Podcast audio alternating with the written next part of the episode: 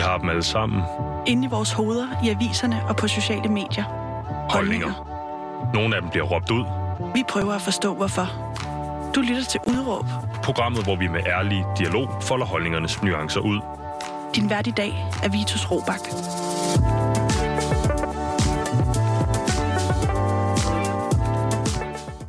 Jamen hallo. Og goddag, og velkommen til programmet Udråb her på Loud, som i dag skal handle om den ekstreme venstrefløj, krænkelser, ideologier og identitetspolitik. Men jeg tør godt sige det på en lidt ny måde, end øh, det her program i hvert fald nogle gange gør det. Alle de her øh, ovenstående øh, netop nævnte emner, dem har dagens gæst nemlig en holdning til. Han er konsulent og kandidatstuderende. Velkommen til dig, Tobias Puls. Hej. Og øh, Tobias, det synspunkt, øh, du har, øh, og som vi skal snakke om i dag, det er der ikke mange, der tør stå frem med. Øh, hvad har du gjort dig overvejelser, før du melder dig på banen? Øh, jeg har gjort mig mange forskellige overvejelser. Jeg tror, den første kan man måske identificere som en, en form for en faglig overvejelse, om jeg overhovedet havde noget at sige, som jeg på nogen måde kunne forsvare, og den anden har der været en personlig overvejelse om, øhm, om delvist, om det var noget, jeg havde lyst til at stille mig selv på mål for personligt, men også øh, i det hele taget om, øh, ja, hvad skal man kalde det, om jeg har psyken til at holde ud og stille mig ud, øh, ud offentligt som et relativt øh, privat menneske. Så, så mange overvejelser om det, men, men mest om, jeg havde noget at sige, som jeg følte var, var relevant, og som jeg følte manglede. Og man kan sige, øh, det du øh, har valgt at udtale dig om, er jo på mange måder øh, eksploderet på de sociale medier. Ja. Øh, du fortalte, inden du kom herind, at øh, politikens Facebook-opslag med din, øh, dit debatindlæg, øh, hvad havde fået 1000 kommentarer? Øh, uh, 1000 likes, 800 kommentarer sidst jeg kiggede, og jeg tror med en tråd på Reddit og uh, et opslag på LinkedIn og øh, politikens egen hjemmeside, så er vi vel over 1000 kommentarer. Du har simpelthen øh, du har startet en debat, som øh, danskerne på en eller anden måde øh, mener, de øh, også vil høres i. Øh, Tobias, og vi kommer frem til lige om lidt, hvad det er, øh, det skal handle om. Men jeg tænker på noget andet, det er nemlig, at det her emne, som vi skal snakke om, øh, det bliver ofte i medierne øh, enormt følelsesladet. Ja. Øh, og det bliver afsporet. Ja. Hvordan undgår vi, at øh, det her program øh, bliver følelsesladet og afsporet? Jeg, jeg tror, det kommer til at handle om, hvad for et fokus man har, når man har en debat som den her. Fordi øh, jeg vil sige, at i det store hele, så der har været meget øh, fokus på, på de specifikke pointer, jeg bringer op, som du jo netop siger, vi kommer ind på senere, hvor at i højere grad synes jeg også, vi skal have fokus på, om vi overhovedet har mistet evnen til at have debat, om vi har mistet evnen til at, til at adskille det emotionelle fra det rationelle. Fordi, fordi på nogle punkter, så er der også, i min optik, er der nogle ting, der er videnskabelige fakta, og hvis man tager det som en personlig fornærmelse, fordi det er et mismatch med den måde, du føler, verden bør være, så bliver det afsporet. Så bliver det, så bliver, når jeg så præsenterer noget faktuelt, jamen, så bliver det en personlig fornærmelse for dig, fordi du synes, det afsporer den måde, du føler, verden bør være. Og øhm, det her med, om vi, vi, om vi stadigvæk er i, altså i stand til at have en ordentlig debat. Øh, du fortalte også, du havde været en, øh, en lille del af de her kommentarer igennem. Mm. Hvordan føler du, den her debat, du har skabt, lever videre, øh, nu ude af kontrol på de sociale medier? ja, øhm, jamen den løber videre på en, på en overraskende positiv måde, synes jeg faktisk. Der er enormt mange mennesker, der er uenige med mig. Der er enormt mange mennesker, der er enige med mig. Jeg har ikke styr på ratioen imellem dem, så øh, det, det, det skal jeg ikke udtale mig om, hvad der er mest. Men, men jeg synes, det er godt, at det har startet en debat, og en ting, jeg blev glad for, som måske kan virke som en mærkelig detalje, det er, at jeg, at jeg så hurtigt, at antallet af, af kommentarer, de, de steg voldsomt. Men jeg kunne også se, at det var ikke nødvendigvis, fordi der kom ekstremt mange flere kommentarer. Det var folk, der svarede på eksisterende kommentarer og deltog i, i debatten. Og den del, synes jeg jo er, er fed. Jeg synes, det er fantastisk, at folk går ind og siger, jeg synes, det er idioti, det han siger, og det er dumt, og jeg synes, det er fedt, at folk kommer ind og siger, jeg synes, det er fantastisk, det var lige det, jeg tænkte. Fordi ideen er netop bare at have debatten, Mhm. rent faktisk. Det skal ikke være et tabuemne at sige sin mening. Så, ja. Det kunne jo øh, i virkeligheden have været et udråb øh, til dagens program. Det skal ikke være tabubelagt at komme med sin mening med Tobias. Øh, hvad er dit rigtige udråb i dagens program? Mit rigtige udråb, det er, at jeg synes, der eksisterer den ekstreme venstrefløj, der fornægter videnskab og mobber sig til ord. Okay, den ekstreme venstrefløj fornægter videnskab og mobber sig til ord. Yes. Øh, så fik vi ligesom styr på, øh, på emnet, jeg lige har øh, øh, valgt at lægge en lille dæmper på indtil nu. Men hvad er det, du mener, når du siger, at den ekstreme venstrefløj mobber sig til ord?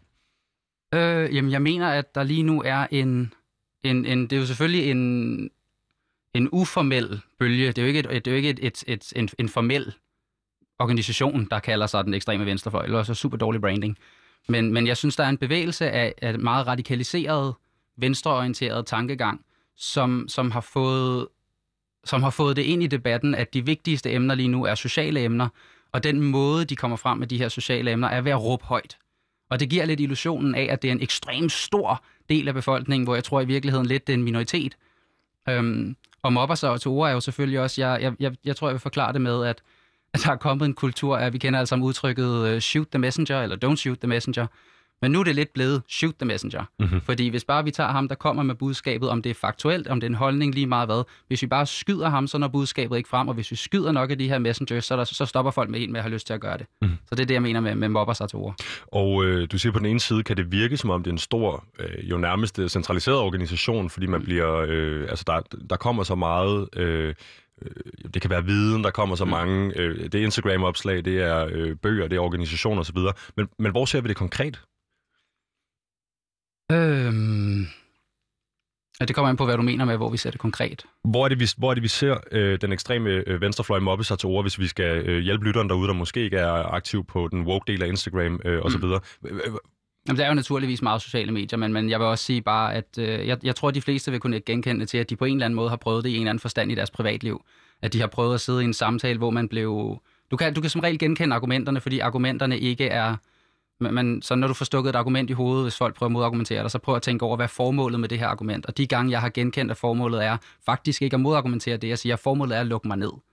Der begynder jeg at genkende den her fløj for eksempel rigtig meget, som når folk siger til mig, at der er et eller andet, jeg ikke må udtale mig om, fordi jeg er hvid, eller fordi jeg er en mand, eller fordi jeg er ciskønnet, eller fordi jeg er homoseksuel. Mm. Der, øh, sådan oplever man det, tror jeg, i sin, i sin hverdag, at der er en idé om, at, du, at det her må du ikke snakke med om. Der bliver du lukket ned på grund af en eller anden gruppe identitet, de mener, du tilhører. Har du oplevet at blive lukket ned? Øh, ikke succesfuldt, men jeg har, oplevet, øh, jeg har oplevet forsøget mange gange. Ja, jeg har siddet i samtaler, hvor jeg har fået at vide, at, øh, at jeg nok ikke forstod et eller andet emne, fordi jeg var en mand, eller... Øh, jeg tror faktisk en gang, da jeg har fået at vide, at øh, okay, det kan godt være, at du kan snakke med om det her med, med diskrimination mod bøsser, men, men du er ikke nok bøsse til, du rigtig kan snakke med. Nå, du er ikke sådan okay. rigtig utrær bøsse, du er ikke med i miljøet, så du forstår det ikke rigtigt. Jeg tænker, nå, okay, så nu har jeg også jeg har mistet mit, mit hypotetiske bøssemandat. Og, og, og din identitetsmarkør jo også i, i sådan en samtale. Øh, nu siger du, du ikke, de har ikke succesfuldt øh, øh, formået at lukke dig ned, øh, men jeg tænker vel heller ikke, at det er noget, de, øh, de værende den ekstreme venstrefløj, øh, den oplevelse af dem, øh, du har, og den oplevelse, øh, eller den virkelighed, du møder. Øh, jeg tænker ikke, de øh, reklamerer med, at deres øh, intention er at lukke dig ned i en, i en, i, i, i en, i en debat, eller ind i argumentet. Øh, gør de det? det? Det er faktisk det, det er en ekstremt spændende pointe, det der, fordi der, der kører sådan to del i den, og nu bliver det måske en lille smule abstrakt, men, men en del af den ideologi, som de kører ind under, det går blandt andet ud på det her med, at sprog skaber virkeligheden, og det er jo selvfølgelig noget, der er bærende for, for hvis man har en idé om, at, at alt i verden på en eller anden måde er sociale konstruktioner og magtstrukturer, så bliver sprog altafgørende. Og en del af ideologien, man skal forstå, det er, at at man på den side på en eller anden måde er kommet frem til konklusionen om, at hvis jeg lader dig tale, hvis jeg lader dig ytre dig, øhm, så giver jeg præcedens til det, du siger. Så giver jeg det, du siger, tid. Så det i sig selv, ikke bare at det, du siger, kan blive brugt til noget potentielt ondt eller uretfærdigt, men bare det, at du får lov til at sige det, er noget ondt. Hvordan skaber man øh, præcedens i en, øh, altså i, i en argumentkæde i en samtale? Øh, og, hvad, og hvad betyder præcedens for, for, for den del af øh, lyttergruppen, der ikke... Øh... Ja, men det betyder, hvor vigtigt argumentet er, og hvor meget vægt man skal ligge i det. Det betyder, at... Øh, at nu flere gange et argument bliver sagt selvfølgelig, nu mere udbredt bliver det, og nu mere i går så en magt får argumentet. Øh, og hvis man kan lukke det ned, så forsvinder argumentet selvfølgelig. Hvis, der, hvis folk 100% stopper med at nævne et eller andet bestemt argument, jamen, så, mister argumentet sin, øh, så mister argumentet fuldstændig sin værdi. Mm-hmm. Hvis vi siger om den ekstreme venstrefløj, at de fornægter videnskab om op sig til ord, hvad synes du så om den strategi for deres budskab? Jeg, jeg synes desværre, at den virker på, på mange punkter. Øhm, jeg, jeg er selv ikke sønderlig bange for at sige min mening højt. Jeg tror ikke, der er nogen mennesker, der møder mig, der vil øh, beskrive mig som sønderlig konfliktsky eller noget. Så, øhm, og selv jeg havde en, en meget alvorlig overvejelse, før jeg meldte mig ind på banen ved det her. Jeg havde en alvorlig samtale med min daværende kæreste, med min familie, med mine venner. Samtalen gik på, hvis det her kommer til rent faktisk at blive udgivet, jeg har haft en samtale, samme samtale nu, hvor det er blevet udgivet, at der er en risiko her for, at jeg bliver decideret svinet til på sociale medier. Mm-hmm. Og når du snakker om øh, er det okay med det? udgivelsen? Ja. Udgivelsen af hvad? Udgivelsen af en øh, kronik, der kom på Politikens hjemmeside søndag den 21. og i øh, Politiken Avisens mandag den 22. Mm-hmm. Og det er jo det, øh, den kronik, jeg læser, den kronik med en, øh, en fantastisk overskrift, politikken har givet den. Kan du huske præcis, hvad den er? Jeg mener, den er ung homoseksuel kolon. Jeg er inderlig imod, eller er det underoverskriften, jeg er inderlig imod LGBT plus Danmarks ekstreme kamp mod ytringsfriheden og biologisk køn som realitet, tror jeg, noget i den stil. Mm-hmm. Ung homoseksuel kolon LGBT, LGBT Danmark er ude i en ekstremistisk kamp mod selve den menneskelige biologi. Yes, og det er noget underoverskriften. Sjældent, øhm, sjældent den titel, man får sendt afsted på sit skriv, de rent faktisk printer. De kan godt lide yes. at lave dem lidt mere øh, click-worthy. Og på printet øh, i, den, i avisen, der er overskriften øh, nej, kønnet er ikke en social konstruktion. Nej, kønnet er ikke en social konstruktion. Øh, Tobias, øh, jeg tænker lige, vi gør lytteren øh, den korte tjeneste mm. øh, og lade dig øh, introducere dig selv. Øh, hvem er øh, Tobias Puls? Øh, jamen, Tobias Puls, han er en ganske almindelig del af samfundet. Jeg, som du selv sagde, jeg er kandidatstuderende på, på RUK, og jeg arbejder ved siden af som, øh, som konsulent, og derudover så tror jeg ikke, der er noget synderligt voldsomt interessant. Det kan være, det er interessant at sige, at jeg er homoseksuel til den her debat. Det er det åbenbart blevet i hvert fald. Men øh, så, så ja, det... En, øh, en helt almindelig mand? En helt almindelig mand, vil jeg sige. Ja, vi skal snakke om det her med, øh, med, med, med hvorfor det er relevant, at øh, du er homoseksuel. Øh, men jeg kunne godt lige tænke mig at starte. Øh, hvorfor er det, du blander dig i debatten? Jeg blander mig i debatten, fordi jeg synes, at det er vigtigt, at de her argumenter bliver formuleret godt fordi jeg synes, de rent faktisk har merit, og jeg synes, det er ærgerligt, at de er blevet forbigået i Danmark. Der, man kan se de her argumenter meget i udlandet, øhm, som jeg også kommer med, men jeg synes ikke, de er blevet formuleret ordentligt i Danmark. Jeg synes rigtig mange af dem, som står på mål for, for nogle af de samme argumenter, som jeg kommer med, de gør det på en måde, som jeg ikke nødvendigvis er enig med. Det, øhm, jeg kan komme med et eksempel faktisk fra, fra kommentartråden, hvor der er en, der skriver, yes, jeg er helt enig. Den eneste måde, man kan se, hvad køn nogen er, det er ved at trække ud i blæen og kigge. Tænker, uh. Det er nok ikke lige sådan, jeg havde valgt at, at, at formulere det, så jeg synes, der er mange af sådan nogle formuleringer, hvor jeg tænker, jeg, jeg kan godt forstå, at den her side, den ikke kommer frem. Jeg, jeg kan godt forstå det. Mm. Så, så derfor gik jeg ind i den, fordi jeg tænkte, jeg kan rent faktisk bidrage med at formulere det ordentligt. Og vi skal høre fra en, øh, en fuldvoksen mand øh, senere i programmet, ja. som øh, langt hen ad vejen øh, flugter rent overbevisningsmæssigt med dig, tror jeg, men som også formulerer det på en øh, væsentlig anderledes måde, end du gør. Men nu har vi styr på det, Tobias. Øh, det er ikke fordi, det er øh, noget videre interessant, men du er altså homoseksuel, du er debatskribent ja. i, i politikken. Øhm, du er ude med det her øh, udråb, den ekstreme venstrefløj fornægter videnskab og mobber sig til ord. Øhm, det her med at være homoseksuel eller ikke at være homoseksuel, ja. det er jo noget, der har været en overvejelse for dig i forbindelse med at trykke det her, eller øh, sende, det her, sende den her kronik til politikken. Ja. Øhm, så hvis jeg lige får lov at trække i en lidt anden retning først, mm. så kommer vi tilbage til det. Har du oplevet at blive diskrimineret mod på baggrund af din homoseksualitet? Jeg har oplevet at blive udsat for ting, jeg gerne vil have været for uden, som jeg er overbevist om, var fordi jeg er, blevet, jeg er homoseksuel. Jeg har for eksempel prøvet at blive overfaldet på studiestræde på vej hjem fra byen, og der er jeg ret sikker på, at målet var at overfalde en homoseksuel. Mm. Så, så på den måde har jeg prøvet det. Jeg har prøvet, at man... Øh, at jeg i, i, nu begår jeg mig selv i erhvervslivet, og jeg har da oplevet, at, at min, min tanke, når jeg starter et, måske et nyt projekt op med en ny kunde, er, at jeg ikke nødvendigvis til at starte med lige frem prøver at vise dem, at jeg er homoseksuel, fordi jeg tænker, at jeg, jeg ved ikke, hvem jeg møder her. Jeg ved ikke, om der er nogen, der i det, de hører det, vil tage mig mindre seriøst eller lignende. Så, så, så på den måde er der, er der et pres. Mm-hmm. Du fortalte også om en historie omkring øh, en tidligere arbejdsplads, så vidt jeg forstod det, øh, hvor der også var nogle drag queens involveret. Ja. Øhm, vil du lige tage, øh, lige forklare mig og lytteren, øh, der måske kender til den her slags overvejelse. Hvad er det for en slags overvejelse, I, øh, I gør jer, når I står øh, derinde, og du står med dine kolleger, som er klædt ud i fuld drag, øh, og barn den lukker?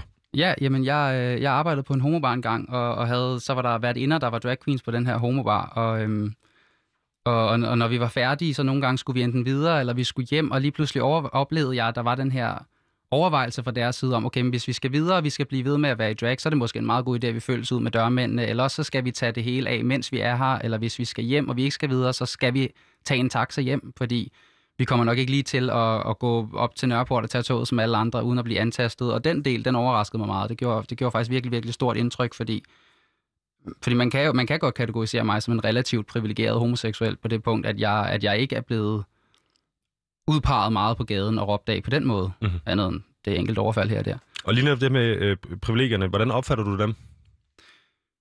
Privilegier er blevet en sjov størrelse lige nu, så lige nu der kører der rigtig mange argumenter om white privilege, male privilege, cis privilege osv. Og, og jeg vil sige, folk som argumenterer imod det med at sige, jeg har i hvert fald ikke de her privilegier. Jo, det har du. Vi har alle sammen privilegier af alle mulige forskellige arter. Vi har alle sammen en pligt til at gøre os fortjent til de privilegier ved at agere på en måde, som er hensigtsmæssig i samfundet bagefter. Det er, sådan, det er Spider-Man-argumentet, du ved, ikke? With great power comes great responsibility. Yes. Men, øh, men jeg vil også sige, at det bliver også udnyttet på en måde, som jeg synes er forkert lige nu. Jeg synes ikke, der er nogen, der kan bebrejde mig for de privilegier, jeg har i verden, og det bliver også en sjov størrelse, hvor når folk har sagt til mig, men du har måske også white privilege. Hva- Hvad skal jeg gøre? Mhm. Altså, hvad skal jeg gøre med det her? Kan, hvad, hvordan, hvordan kan jeg på en eller anden måde gøre op for det så? Skal jeg, skal jeg beskatte? Skal jeg have en privilegieskat, sådan så jeg kan for det første stoppe med at høre på det, fordi det er et dårligt modargument at sige, dit, dit argument holder ikke stik, fordi du ved, det i sig selv er racisme. Og hvis man er en side, der kæmper for, at vi ikke skal diskriminere, så synes jeg, det er en rigtig, rigtig dårlig stil at tage og sige, jamen den måde, vi vil så vil argumentere, er at sige, at du må ikke snakke, fordi du er en mand, du må ikke snakke, fordi du er hvid. Jeg tænker på... Øh, jeg tænker på det der med, øh, med white privilege, for eksempel, fordi... Øh, jeg kan godt svare på det, tror jeg. Mm. Jeg skal være en bedre ally. Jeg skal være bedre til at lytte. Mm. Øh, Jeg skal støtte op om øh, projekter, der allerede er startet af minoriserede personer. Øh, ikke starte dem selv. Det er sådan nogle ting, jeg i hvert fald får fortalt, jeg skal gøre. Jeg, når du nævner de der privilegier før, jeg tjekker ud på dem alle sammen. Mm. Jeg kan, og jeg kan ikke fratage mig mine egne privilegier. Jeg er født, som jeg er. Øhm, men så siger du noget meget sjovt, nemlig det her med the white privilege. Øhm, det i sig selv er racistisk. Øh, så er der nogen, der vil sige, kan hvide overhovedet udsættes for racisme osv., men Ja, hvordan det er jo en debat, man kan have, som er reelt. lige præcis, og hvordan forholder du dig til det her? Hvordan- er det, det ligesom bliver øh, be- bearbejdet, når det kommer ind i dit hoved? Specifikt med white privilege. Jamen for eksempel med det her argument med, at altså, jeg, jeg kan sagtens følge dig ned en tråd, der hedder, hvis man siger til dig, at du har et, øh, et privilegie på baggrund af, at Mm. du er født hvid. Jeg kan sagtens mærke de underliggende racistiske Ja. toner. Øhm, men hvordan er, det, du, hvordan er det, du modtager det og, og, og, og, vender det ud i verden igen, så at sige? Øhm, Jamen, jeg, jeg, jeg modtager det lidt, lidt magtesløst, fordi det er jo et argument, der er konstrueret til at lukke folk ned, og simpelthen slukke for deres argumentation. Og det i sig selv er jeg ikke så meget til, fordi jeg er til, at folk rent faktisk får lov til at ytre deres holdning frit.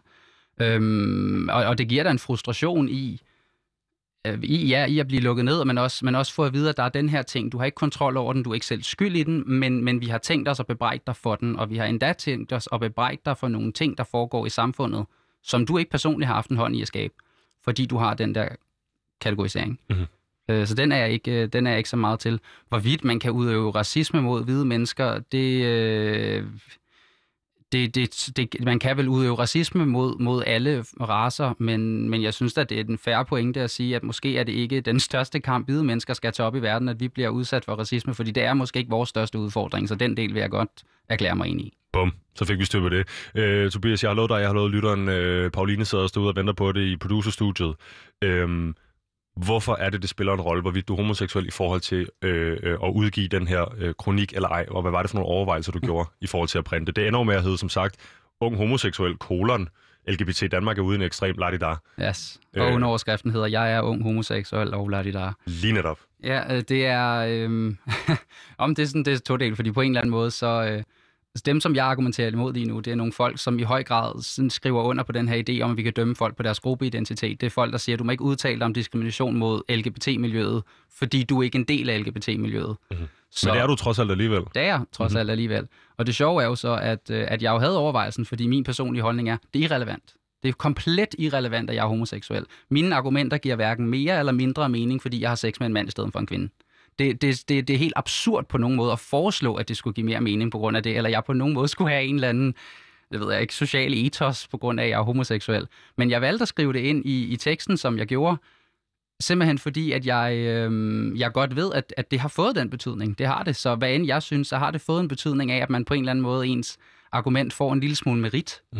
på grund af, at man er det. Så jeg tænkte, hey, ved du hvad, hvis jeg kan bruge deres i godsøjne, deres eget våben imod dem, så gør jeg det. Hvis jeg kan spare mig selv noget dis online ved at skrive, at jeg er homoseksuel, så gør jeg det. Jeg tror, det har haft, jeg tror, det har haft den øh, ønskede effekt, øh, du sigter efter. Fordi jeg kunne godt lige tænke mig at stille dig et lille, et lille conundrum. ja. Hvad nu, hvis jeg gjorde det? Jeg er ikke... Øh, altså, jeg er øh, øh, helt almindelig, kedelig, hvid, cishet mand. Øh, jeg, jeg ved ikke, hvad det er for nogle minoriteter, jeg kunne poppe ned. Jeg vil øvrigt heller ikke forsøge, men du forstår, hvad jeg Mm, mener. ja. Hvis jeg havde skrevet det samme, som du gør her, øh, og givet den her bevægelse en bred side, øh, du ved, Sisman skriver, at LGBT Danmark er ude i en ekstremistisk kamp. Tror du, det var jul og stejle, eller var det øh, noget med nogle tomater nede på Rådhuspladsen? Øhm, oh, det er et godt spørgsmål, og det, oh, det, er, det er simpelthen en, en nysgerrighed, jeg har inde i kroppen for, for vildt. Jeg vil, jeg vil ønske, at jeg kunne gå tilbage i tiden og prøve at gøre det om og se, hvad reaktionen havde været den anden vej, fordi det er enormt interessant, hvordan det er, fordi folk, der er uenige med mig, bruger jo faktisk også det argument nu. Folk skriver jo ind i kommentarsporet, hvorfor skriver han det, han er homoseksuel, som om det på nogen måde giver ham, øh, jeg tror faktisk, der er en, der decideret har skrevet, det giver dig ikke merit til at snakke om køn. Så har han jo forstået dit argument. Og jeg tænkte også, du er spot on. Det er nemlig rigtigt.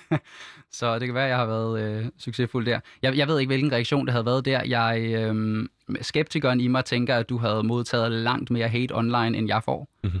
Øhm, optimisten i mig, som trods alt nu har fået lidt tiltro til samfundet stadig efter, at jeg, jeg synes, det er blevet modtaget rigtig, rigtig, rigtig positivt. Og med det mener jeg ikke, at alle kommentarerne er positive. Jeg mener selv, de negative kommentarer har jeg øh, en af to øh, øh, reaktioner på. Enten synes jeg, de rent faktisk måske... Altså, der er nogle af dem, hvor jeg tænker, Nå, det har du da en pointe i. Mm-hmm. Og så er der mange, hvor jeg bare tænker, det er jeg ikke enig i. Men uanset hvad har de det til fælles, at der er ingen, der sviner mig til. Der er ikke nogen, der skriver noget grimt. Det... Og du har skabt en debat, Tobias. Og man har skabt en debat. Det er jo det. Uh, inden vi begiver os uh, videre og, og dykker ned i din, uh, ned i din argument, uh, argumentation her, og, og, og skal snakke om indholdet af, af, af hvad det er, du skriver, ja. um, så kunne jeg godt lige tænke mig at høre dig om noget. Um, fordi vi snakkede nemlig om, hvordan det er med den overbevisning, uh, du har i dag, um, da du og jeg snakkede sammen inden det her program. Mm. Har den altid været sådan? Nej. Hvad er der sket? Det er et sjovt spørgsmål. Øhm, måske også værd at sige, at det er faktisk ikke, øh, det er ikke en ny holdning, men det er heller ikke en gammel holdning. Jeg tror, jeg var, jeg var selv en del af, af den ekstreme venstrefløj, som jeg har defineret dem, indtil og med, at jeg var 24 år gammel. Jeg er 28 år nu, så på den måde er det en relativt ny udvikling.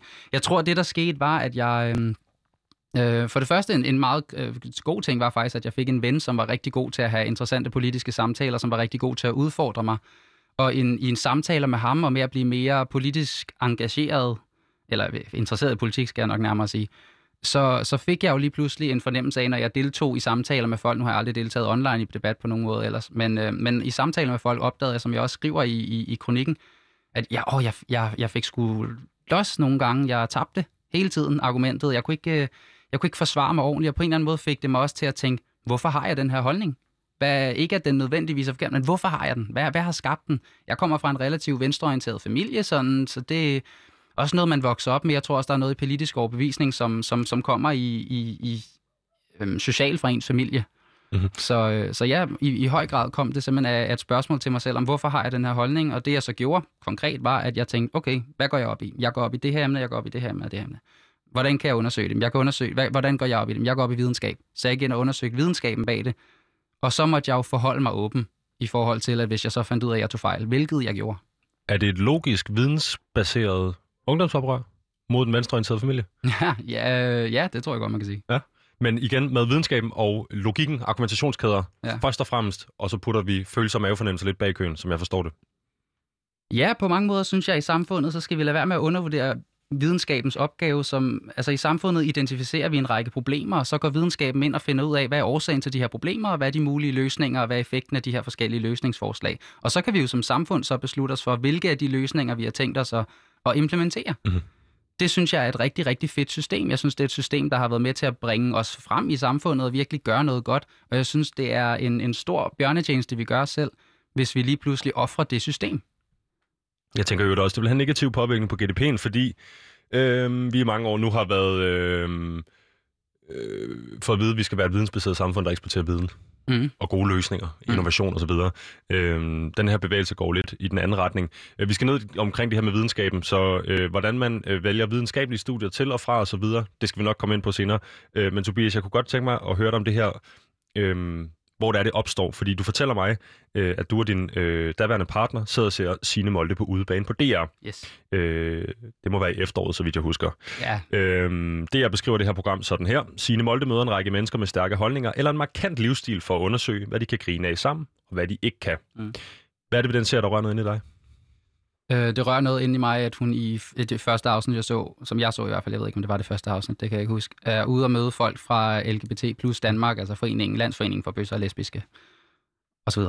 Øhm, og at hun har en samtale med, med dem og, og, og med andre i det miljø i det hele taget, hvor den udbredte holdning bliver, at nej, hun må helst ikke lave sjov med de her mennesker, og, og hun må ikke, øh, fordi at, at der kommer sådan et argument om, vi skal, vi skal ret humor opad og ikke nedad. Og, og jeg sad sådan og fik en, en, en sjov det var også mere en efterdøning, hvor jeg sad efter programmet, og jeg lidt tænkte over det, og talte om det med andre, så jeg tænkte, er jeg lige blevet kategoriseret som nedad, fordi jeg er homoseksuel? Er den forening, der kæmper for, at jeg ikke skal kategoriseres som noget, fordi jeg er homoseksuel? Dem, der altid siger, vi vil ønske, vi ikke snakkede om køn og seksualitet. Vi vil ønske, mennesker bare var mennesker. Hvorfor er det så, at du gør det på en eller anden måde? Og, og dermed sagt, jeg siger ikke, at der ikke er folk, der er en del af LGBT-paraplyen, som er dårligere stillet på nogle punkter i samfundet. Jeg synes, det er fuldstændig dumt, hvis man ikke vælger at anerkende, at for eksempel transkønnet er forfulgt i langt højere grad end os andre, bliver udsat for vold, for overfald, for antastelser. Det er idioti at sige, at det ikke er rigtigt, fordi det er dokumenteret, og det er rigtigt. Men det synes jeg i sig selv ikke er et argument for at omtale dem som værende nedad. Jeg, jeg, kan, jeg kan godt forstå, hvordan man er kommet frem til det, når man har en idé om, at vi har et samfund, der er baseret på indlejrede magtstrukturer. Men, men jeg, har tænkt mig, jeg, har, jeg har ikke tænkt mig at anerkende noget argument, der, hvor jeg skal erklære mig enig i, at der er en iboende og gennemsyret magtstruktur i samfundet, der holder mig nede. Jeg sidder, i går talte jeg med min hvide, hetero, ciskønnede ven, mandlige ven, og, og, og sagde også til ham sådan, det, det er absurd, hvis jeg skal erklære mig enig i, at der faktisk er en magtstruktur, der gør, at jeg er mindre end dig i det her samfund. Hvordan føles det at være nedad? Det har jeg ingen idé om. Det har, det har du ingen idé om, fordi du anerkender ikke præmissen om, at du er nedad. Jeg er nedad i forhold til nogen, jeg er opad i forhold til andre. Jeg er ekstremt meget fattigere end Bill Gates. Jeg er et af de rigeste mennesker, der nogensinde har eksisteret i verden i det historiske perspektiv. Samme her. Øh, ja, det er vi alle sammen. Så jeg, jeg, øh, jeg ved det ikke. Jeg ved ikke, jeg ved ikke, hvad man mener med nedad. Tobias, øh, jeg kunne forestille mig, at jeg er blevet slået ned flere gange. Mm. Jeg er så dogmatisk kedeligt øh, heteroseksuel i min udklædning og i min adfærd, at jeg kunne ikke forestille mig, at det var fordi, jeg øh, på nogen måde stak ud. Jeg var heller ikke på studiestred, jeg var på eksperimentariet blandt andet med min folkeskoleklasse og alt muligt andet. Jeg er oplevet at blive slået ned. Det er mm. ikke på baggrund af en minoritet, jeg tilhører. Mm. Øh, nok nærmere i det her tilfælde på baggrund af en majoritet, jeg tilhører. Mm. Øhm, jeg har også prøvet at blive slået ned i byen. Og... Den største delen af mennesker, der bliver udsat for vold, er mænd. Ja, præcis. Ja. Ja. Og alt muligt andet. Min pointe er, det har ikke noget at gøre med, med, hvem jeg er. Det har noget at gøre med, at jeg var på det forkerte sted på det forkerte tidspunkt, og måske har en tendens til at råbe lidt højt. Præcis. Er du ikke i, i det her lille studie ude på Christianshavn mellem os to mere nedad, end jeg er, på baggrund af dine oplevelser? Øhm, det kommer an på, hvad du mener med baseret på mine oplevelser. Jeg, jeg tænker på, jeg har aldrig stået på en arbejdsplads, hvor øh, ligesindede øh, skulle tage sig af, om, om dørmændene gik ud og lege. Jeg har nok nærmere været dørmand i den her situation, Uh, jo. uh, fordi jeg står bredskuldret. Mm. Øh, jeg har også øh, øh, tit og ofte, øh, blandt andet inde i studiestræde, øh, du ved, se nogle ubehagelige Ja. situationer og stille mig over og være Ja. til rådighed. Altså, øh, jeg ved ikke, om jeg, Jeg vil synes, kalde det vi skal- for det var jeg ikke klar over, men forstår du, forstår Jeg du, forstår det- 100% din pointe, og jeg vil trække en rigtig, rigtig skarp kontrast mellem at sige, om man er nedad, eller om man er sårbar. De to ting er ikke det samme. Så, Så det er øhm, altså det, det handler om. Ja, det handler om sårbarhed. Det handler om, og, det, og det er en færre ting at sige. Jeg synes, det er et færre argument. Jeg synes, der hvor at LGBT Danmark, øh, foreningen, skal ikke stoppe med at eks- eksistere. De skal kæmpe for folk, der er mere sårbare, hjælpe med at afstigmatisere nogle tabuer og lignende. Alt det synes jeg er fedt. Go for it. Det er, det er jeg med på. Jeg vil hjælpe jer, hvis det skulle være det. Jeg, næste kronik kan handle om det. Det er så fint. Men, men, men have et skæld mellem nedad og, øh, og, og hvad hedder det, øhm, og mere sårbar Mhm. og mere udsat. Der, der, der synes jeg, vi skal lade være med at sige, at de to ting er det samme. Jeg anerkender ikke nogen magtstrukturer, der holder mig nede. Mm. Hvorfor? Jeg ikke kan finde dem. Du kan ikke mærke dem, du kan ikke føle dem, eller du kan ikke, du kan ikke argum- logisk argumentere for, at de eksisterer. Jeg kan ikke rationelt finde dem. Øh, Hvis du skulle have et argument for, at der skulle være en magtstruktur, så, øhm, så burde den være relativt nem at, at, at vise. Men og, sådan det første logiske sted, jeg vil starte, hvis jeg skulle kigge efter, den, er jo juridisk, er der nogle rettigheder, jeg har i samfundet, som du ikke har, eller rettere omvendt i den her samtale. Mm. Det er der ikke. Så der, der har vi det første. Der er i hvert fald ikke nogen institutionaliserede magtstrukturer, der holder mig nede. Øh, så kan der være nogle sociale med, at jeg er mere øh, udsat eller sårbar på nogle områder. Men og, og selv, selv, en, selv en accept af, at det kan være objektivt sandt, er ikke et argument for magtstruktur, hvis det giver mening. Vil du lige tage den et, et nyk ned? Ja, altså selv hvis jeg erklærer mig enig i, at der er visse dele af befolkningen, som er mere sårbare i samfundet, er det ikke et argument for, at der er magtstrukturer, der gør det. Officielle store magtstrukturer. Så man er også nødt til lidt på en eller anden måde at, at skære sit argument ud i pap og sige, jamen vi mener, der er magtstrukturer, der holder folk nede. Så er jeg i min gode ret til at spørge, hvor er de? Og hvis du ikke kan fortælle mig, hvor de er, så må vi finde en anden samtale. Mhm. Og så, svaret er jo nok højst sandsynligt, at grunden til, at der er folk, der bliver slået ned og overfaldet, er fordi der er idioter, der gør det. Altså, altså jeg, jeg, jeg vil ikke rigtig lede efter mere på en eller anden måde. Så tanken om, at det skulle være en eller anden kultur i vores samfundet, øhm, jeg mener ikke, det er noget, vi kultiverer. Jeg mener faktisk, det er noget, vi straffer ved at sætte folk i fængsel. Mhm. S- Så på den måde er vi der på rette spor i hvert fald. Jeg anerkender ikke nogen magtstruktur, der holder mig nede. Det er et citat fra Tobias Puls. Det her er også et citat fra Tobias Puls. Et sådan verdenssyn er problematisk og til med farligt. Det deler verden op i grupper og identificerer de grupper som enten undertrykte eller undertrykkere. Yes. Er det det, vi lige er inde på? Det er det, vi er inde på, på, på sin vis. Yes. Hvad, hvad er problematikken her? Problematikken er, at hvis du deler mennesker op i identitetsgrupper i stedet for at se dem som individer først, så giver det anledning til at behandle folk på bestemte måder på vegne af de identitetsgrupper. Og det kan være på forskellige måder. Det kan være positivt, at man Øhm, en, et positivt eksempel kan være, når folk siger, at alle burde have en bøsseven, fordi vi er mega sjove alle sammen. Det er jo en, det er jo en positiv generalisering af min identitetsgruppe, af min mm. gruppeidentitet. Det negative kan jo så være, når andre mennesker de siger, jeg har oplevet, øh, jeg synes alle bøsser er irriterende og forkerte, og derfor må jeg slå dig ned som individ. Så, øh, og som jeg skriver, jeg synes, man skal kigge tilbage på hele det 20. århundrede, hvis man vil se på, hvor farligt det er at, at, at opdele folk i identitetsgrupper, fordi, at, og, det, og her kommer humlen i det, det giver anledning til, at du må straffe individet på vegne af deres identitetsgruppe. Hvis du skulle pege på en organisation eller en bevægelse, der opretholder det her, er det så LGBT i Danmark? Ja, jeg synes, de er blandt andet med til det. Jeg synes også, der er, øh, nu vil jeg ikke komme ind i specifikkerne der, fordi så skyder jeg mig skarpt igen, men, men der er der også politikere, der gør det. Så mhm. ja, jeg synes, der er mange, der gør det, og jeg tror, at folk gør det i bedste mening. Jeg synes faktisk, det er en, det, hvis jeg må lige sige det faktisk, nu ved jeg ikke, om det er et tidsspor, men det er en ekstremt vigtig pointe. Jeg tror ikke, der er nogen, der gør det her i en ond mening, faktisk. Jeg tror overhovedet ikke, der er nogen, der har sat sig for, ved du, hvad jeg vil gøre? Jeg vil skabe gruppeidentiteter, så vi kan straffe folk for dem. Jeg tror, folk har tænkt, jeg ser nu retfærdighed i samfundet, hvordan kan jeg bekæmpe den bedst? Og så er de bare kommet ind i en retning og en, øhm, lad os sige, ind i et forsøg på at bedre den her situation, som er gået forkert. Mm-hmm. Som, som simpelthen er gået for langt, og som er baseret på lidt misinformation og på nogle forfejlede antagelser. Mm-hmm. Tobias, øhm, det, det, det jeg tænker er, nu siger du det selv faktisk, mm. det er altså det med gode intentioner. Ja.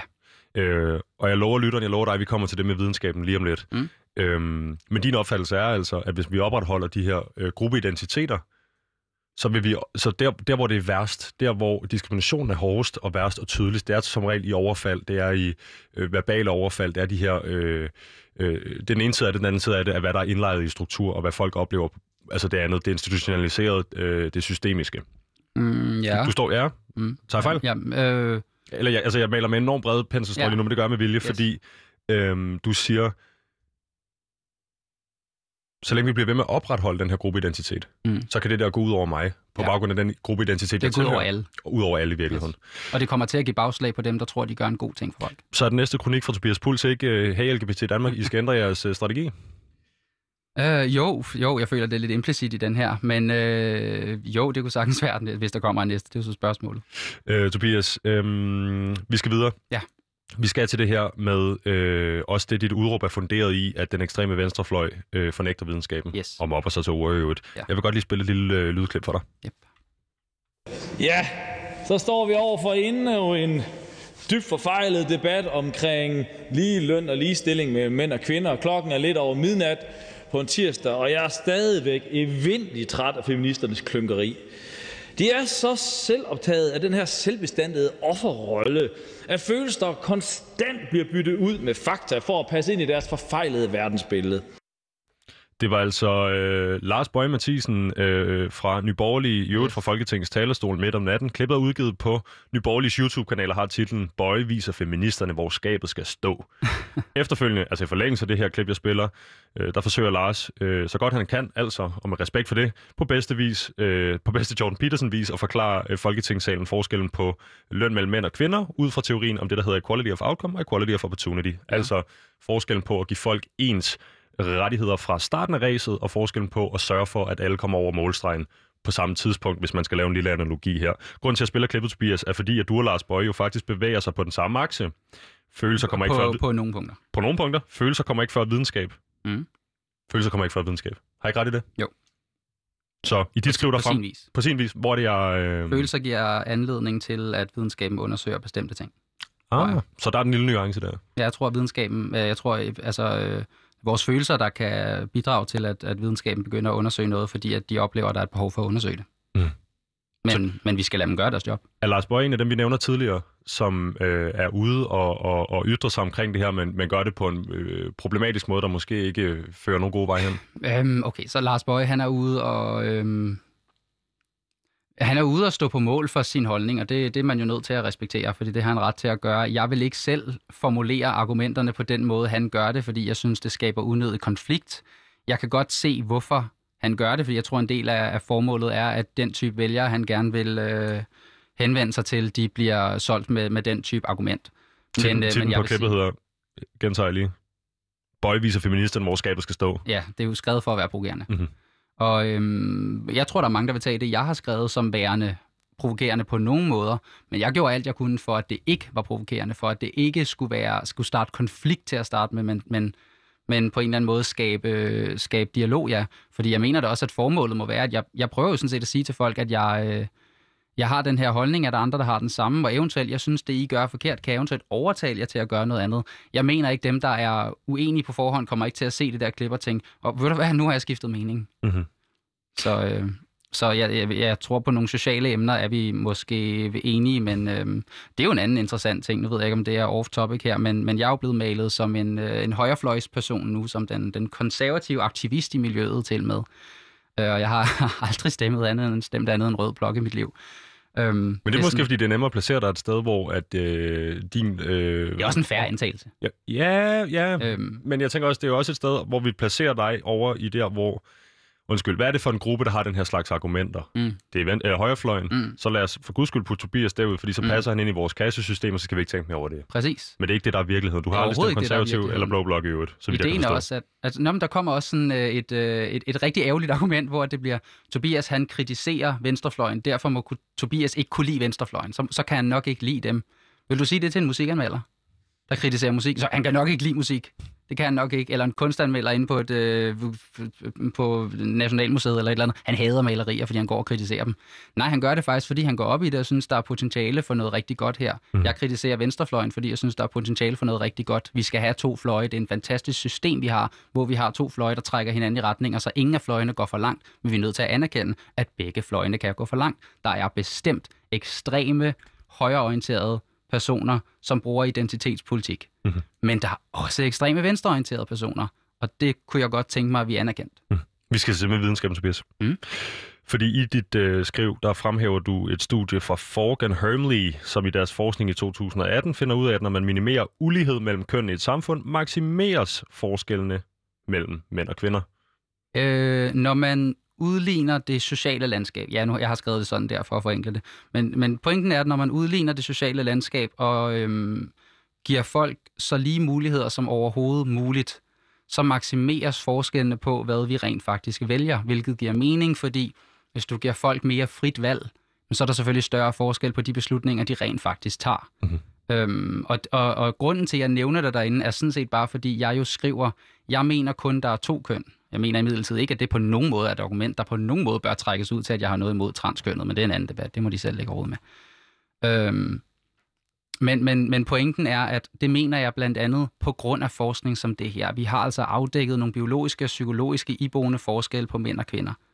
Så øh, ja. Og grund, grund, grund, grund til at spørge på det, øh, Tobias, det er fordi, jeg tænker jo, at man, øh, og vi står øh, ofte med gæster herinde, som har en helt anden øh, opfattelse af tingene. Mm. De tager også forskning med, de ja. tager også studier med. Ja. Øh, det er øh, som regel ned af en forskningssti om social konstruktivisme. Mm. Øhm, og kan du forklare det ganske kort, hvad det betyder? Så social konstruktivisme er ideen om, at verdens fænomeners mening er socialt konstrueret. Mm-hmm. Og så lige tage det, tage det en sand ned. Jamen, som jeg skriver i artiklen, et bord er et bord, fordi vi socialt er blevet enige om, det er et bord. Mm-hmm. Så hvis det er den her øh, slags forskning, andre mennesker hiver ind i deres argumenter, mens du hiver Fork and Hermley ind, mm. Hvad er det så, der gør, at, at, at, at, at du siger, at du læner dig op af videnskaben, øh, og indirekte jo også siger, at det gør, det gør dem, der mener noget andet, ikke? øh, det er jo et farligt argument, fordi så kommer man ud i en eller anden kamp om, hvis videnskab er bedst. Og, øh, det. det er også øh, en, en mærkelig måde at gøre det på. Jeg, jeg, har selv, jeg har selv læst en del... Øh, jeg, jeg, hver gang jeg falder over en artikel, hvor der står, biolog bekræfter, at der er mere end to køn, og biologien bekræfter, at der er mere end to køn, så går jeg altid ind og læser det, og, og jeg ender altid med en følelse af, okay, I fangede faktisk ikke lige det argument, I troede, I gjorde der. Øhm, så jeg, jeg synes, man skal være ekstremt kildekritisk som altid, men det, men det kan man jo sige til, til evig tid.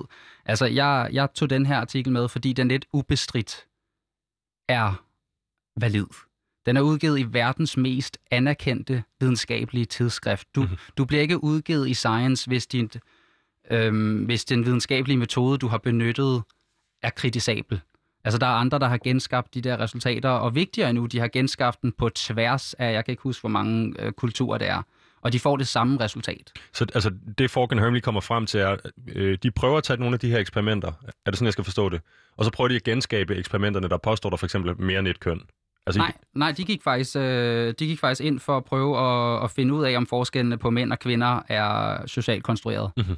Og øh, så vidt jeg har forstået, så er de endda et par forskere, som gik ud for at gøre det, fordi de tænkte, de skulle ud og bekræfte, at forskellene på mænd og kvinder er socialt konstrueret. Og jeg tror faktisk endda, at det blev genskabt så mange gange, som det gjorde. Mm. Netop fordi man fandt det modsatte. Mm. Så man blev nødt til lige at finde ud af, det kan da ikke passe. Men, men hvis man, øh, man kan også, øh, hvis man kigger på den anden side af, af, af videnskaben, så er der jo, øh, det bliver kaldt uh, in-betweeners, det er, øh, det, det bliver kaldt alt muligt gennem historien kvinder, der bliver født med enormt høje testosteronniveauer, og mm. også hvad der ligger uden for den. Interkønnet, ja. Lige præcis. Øhm... Så det er en svær størrelse at have med i den debat faktisk, hvis man skal snakke om køn. Så, øhm... Fordi man kan sige, at du kan finde en undtagelse til reglen, det afkræfter ikke reglen. Så at der findes interkønnede mennesker er ikke, er ikke i sig selv et argument mod, at der findes to køn. Mm. Det er et argument for, at vi kan identificere afstikkere, fordi vi har identificeret, at der findes to køn.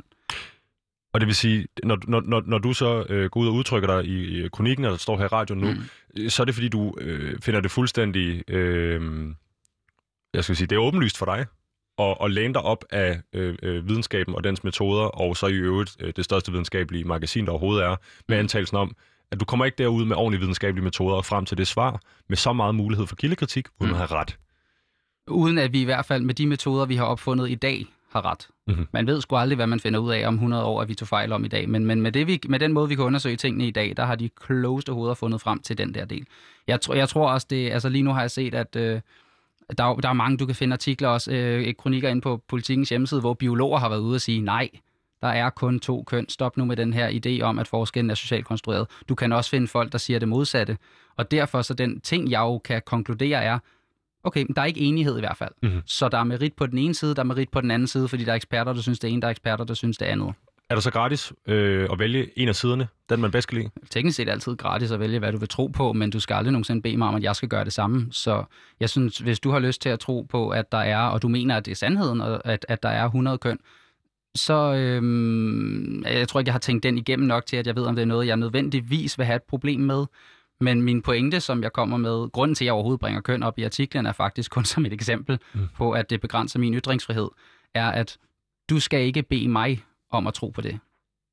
Vi har styr på, vi, vi har styr på, hvordan du øh, oplever øh, videnskab, hvad det er for noget, du vælger til og fra osv. Og det er ikke, fordi jeg står og siger, at jeg ikke tror på videnskaben. Det er for at få dig på banen i forhold til, hvordan det er, du vælger til og fra. Fordi mm. du har øh, en pointe i det her skriv, som er, den ekstreme venstrefløj er en voksende politisk bevægelse, som fornægter videnskab. Yes. Der modsiger deres ideologier og gemmer sig bag undskyldninger om at være empatiske og i retfærdighedens tjeneste, mens de mobber sig mm. til ord. Og det er jo den vigtige pointe, der er jo, der modsiger deres ideologi. Mm-hmm. Så de benægter ikke al videnskab. De vil bare gerne have ret.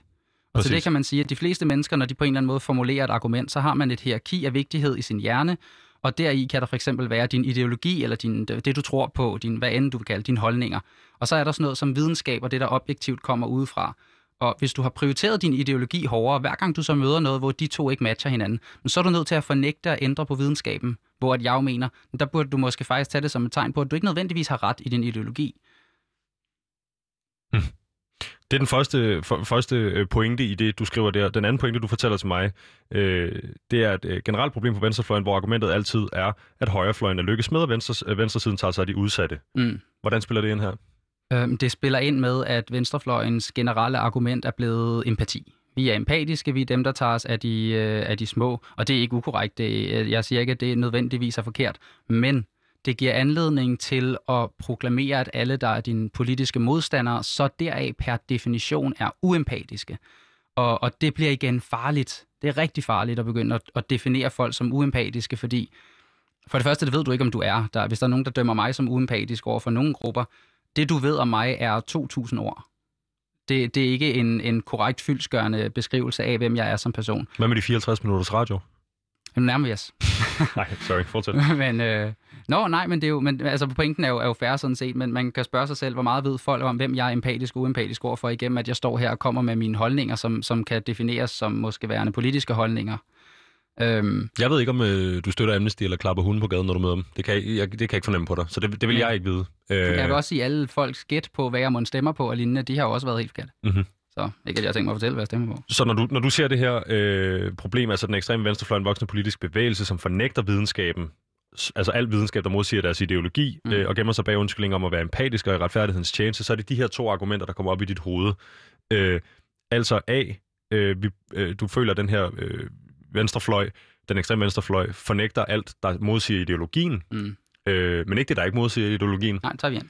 Øh, og på den anden side, at, at når man så vil øh, gå kontra, øh, argumentere imod, så er man uempatisk. Og hvis man er uempatisk, øh, så er man et røghul, vi ikke behøver at lytte på. Så det er ideen af at lukke ned for ham, fordi vi behøver ikke høre på ham, fordi han er et dårligt menneske.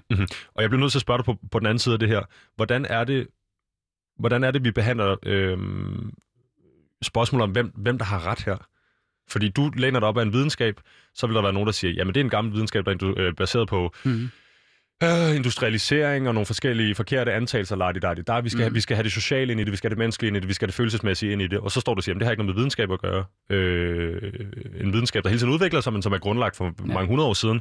Øh, hvordan skal jeg navigere det her? Jeg synes, dine argumenter er gode. Jeg hører gode argumenter fra den anden side. Ja, præcis. Jamen, man skal jo navigere i det med, at man skal dele det op sådan set i, hvad debatten handler om. Så for eksempel der, hvor vi skal være enormt empatiske, der vi skal identificere de problemer, vi har i samfundet, som vi gerne vil løse. Et af de problemer kunne for eksempel være, at der er visse minoriteter, der bliver forfulgt og udsat for forskellige former for dårlig behandling, Mm. vil jeg kalde det. Der, øh, det, det er et problem. Det er, jeg tror, at de fleste forhåbentlig er enige i, at det er et problem. Så hvordan skal vi undersøge det? Jamen, der mener jeg jo så, at der skal komme nogle forskere ind og sige, nu undersøger vi, hvad der er årsagen til det her problem. Og ja, det, det er jo for det første en rigtig dårlig strategi at begynde at prøve at løse et problem, som du ikke har fundet årsagen til endnu. Øhm, og der er vi simpelthen bare nødt til at æde den nogle gange, når, det, når, det, når vi finder ud af, at, at det vi troede, der var årsagen, viser sig ikke at være årsagen. Så er vi nødt til at æde den og sige, okay, vi tog fejl. Det er faktisk noget andet, der er årsagen. Men problemet er, at man ikke rigtig skældner imellem, hvad... Der, der bliver sat sådan en lighedstegn mellem inde i folks hoveder om, at men jeg synes, verden bør være sådan her, og derfor er verden sådan her. Folk, der siger, at verden ikke er sådan her, de gør det forkert. Mhm. Så det, det er i høj grad øh, en af dem. Jeg havde en anden tanke, men den har jeg glemt. Så vil jeg spørge dig om, øh, når vi så, hvis vi følger din øh, argumentation, øh, som vi lige gjorde her med, med, med, med- venstrefløjens øh, tendens til at øh, modsige alt, der står uden for ideologien, samtidig med, at de øh, på en eller anden måde øh, i din optik får gjort dem, der er uenige til uempatiske eller røvhuller, whatever. Ja. Hvad gør det ved den personlige frihed? det fjerner den. En hver kan sige, ja, men du har da ytringsfrihed, du må da sige, hvad du vil. Jamen, når en person som mig, og som alle sidder sådan set og tænker, uh, jeg skal være bange, før jeg ytrer min holdning offentligt, fordi jeg ved, at jeg kommer til at blive svinet til. Jeg siger ikke, at folk, der ytrer deres holdning på venstrefløjen, ikke også bliver svinet til. Det, det vil jeg stå lige så meget på mål for, at folk skal lade være med at kalde dem for, hvad end de kalder dem for. Men, øh, men, men, men så, så, så kan man snakke om, om, om man så har ytringsfrihed i praksis. Sådan set. Tænker du på pronomener? Ja, så noget som pronomener for eksempel. Øhm, Altså øh, tiltaleformer?